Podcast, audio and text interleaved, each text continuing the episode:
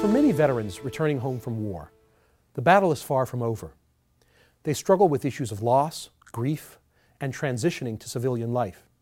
And without proper care, the consequences can be devastating depression, substance abuse, even suicide. My guest today advocates an innovative method for breaking that tragic cycle art therapy. Heidi Bardot is an assistant professor of art therapy and the director of the Columbian College's art therapy program. As she explains, art therapy has shown promise in helping wounded warriors cope with the repercussions of combat related trauma. Heidi, thank you so much for being here with us today to talk about this incredible field. Sure. I must ask art therapy, of course, is a well regarded field in many quarters and has an incredible tradition, even a philosophical aspect to it. However, has art therapy received the attention that it deserves in the healthcare profession? It's an interesting question because art therapy has actually been around for quite a while. It started right after World War I, in ironically in response to soldiers coming home from the war and having to deal with shell shock. So, in some ways, we've come full circle now that we're back working with veterans again with all of the recent chaos in the world. So, there are certainly areas of art therapy that are very well respected because we know it works. However, like many other mental health professions, we have to prove to others that it works. So that's where we're starting to do research and find ways to show the public how important it is and the fact that we believe it's one of the key ways to work with veterans and work with trauma. This is a very interesting trajectory for the overall field. At GW, since one of our signatures in the art therapy program really has to deal with trauma sufferers, mm-hmm. I just wanted to have a chance to ask you a little bit more about this and how we radiate our specialty. What makes us distinct? One of the distinct aspects of our program is the trauma work. We realized pretty early on that everyone has some sort of trauma, whether it's a large trauma like abuse or neglect or war, or whether it's a small trauma um, with possible less negative results, um, such as a divorce or a car accident. But everybody is bringing some sort of trauma into their present lives. So we recognize that art therapy is a key way to deal with some of those aspects, and we wanted our students to feel effective when they went out to work with clients, that they would be approached with this idea of trauma no matter who they were working with, no matter what population, what age. So we decided we needed to have a component, a huge component of our program focus on the trauma work. So our students have a full year of very specific trauma related art therapy and then also work in the clinic, the GW Art Therapy Clinic, working with specifically trauma clients. So, based on this, what is it that is so unique about art therapy in dealing with trauma? Well, one of the aspects of trauma is that trauma is stored, we've discovered this through neuropsychology and, and looking at the brain images, um, that trauma is actually stored visually. And we call it flashbulb moments. So, for instance, if you think of even a small trauma, such as a car accident that you've had, you will actually remember that trauma in brief flashbulb moments. It's rarely a continuous memory. And if you have a larger trauma, such as with war or with abuse, those are even more distinct. And so these memories are stored visually. So we believe that the way to then to access them is visually because Again, similar to having a dream. You have this amazing, vivid dream, and it's very clear to you, there's emotional content, and you wake up and you try to s- tell someone about this dream, and it just slips away, or the words just aren't there to express how incredible it was. And it's the same with trauma. Sometimes there just are not the words to connect to that memory. So to describe what it felt like to be in that moment, to, to feel the helplessness, the hopelessness, is almost impossible to connect those words with the images. However, with art therapy, we allow the person to not have to do that, at least initially. They can create a color or a shape or an image or something that promotes that feeling of what that memory was. And then afterwards, you separate from it and you connect the words to describing what that image is.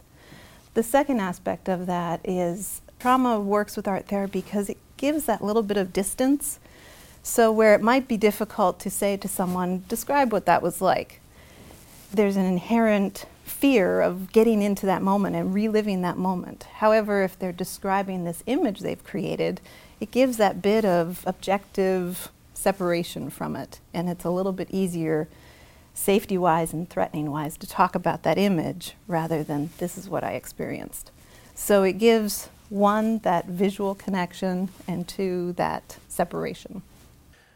Wow, so it seems like one of the important things about art therapy is also how it unfolds gradually, so that that's part of the catharsis that takes place. Mm-hmm. Um, it seems also that at this particular moment in time, given that we've got so many veterans returning home from war, uh, art therapy has a particular niche in really addressing the trauma that such individuals have dealt with. And I was wondering if you could speak to this a little bit. It's true. We actually have quite a few art therapists that are involved in some of the local um, military organizations, so at NICoE and Walter Reed. Um, and we have interns there and art therapists there, and they're finding that it seems to be one of the key ways that allows that person to go back and deal with those memories, um, like I said, in a safe way, but also to do it in a way that really explores the emotional content because much of what veterans talk about is this it's hard to describe, but kind of a soul wound where there's nothing visually wrong with them in some cases, but there's this, this feeling of something inside being broken or something inside being wounded in a way that is hard to describe to others. Oftentimes, when I've talked to veterans, they talk about how they return and people don't understand their experience they've gone off to war, they've experienced these horrors, they've maybe done some things that they feel are going against humanity um, or going against even the golden rule of do not harm others. How do you how do you deal with that? You're in a life and death situation and you're being asked to make split split second decisions.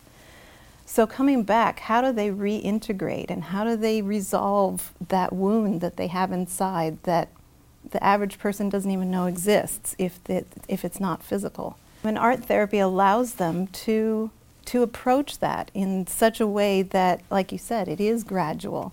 They can do a little bit and then step back. They can delve deeper and, and explore it to a greater extent, or again, they can step back when they need to. It's very much a process of kind of going in and out and in and out.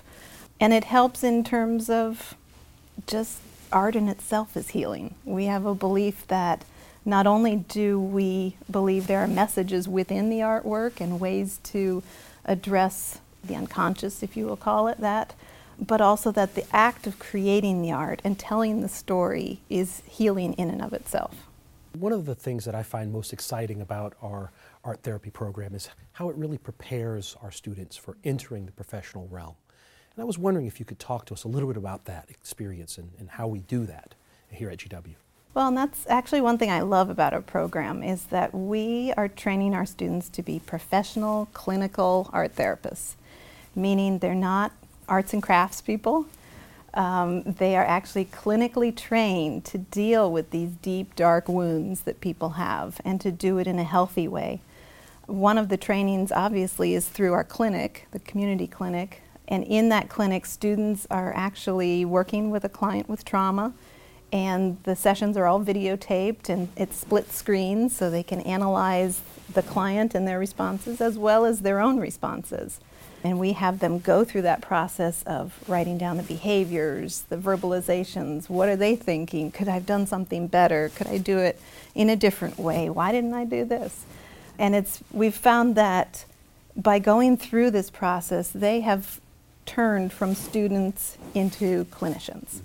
And to watch that process is, is pretty amazing to see that within our two year program, they come in young, excited, and they come out these professional clinicians that I'm excited to, to send out and feel that they're really prepared to work with any diagnosis, to work with any age, and to feel that they really represent GW well so I really feel confident in our program. I think we're one of the best programs in the United States, and I really believe strongly in our graduates.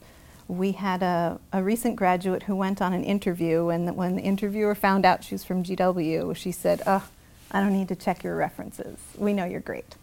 And just that feels really rewarding to know that our students are prepared to work with any client. Heidi, thank you so much for really illuminating a, an incredible world for us and, and really uh, talking about the intervention that art therapy can make in human lives.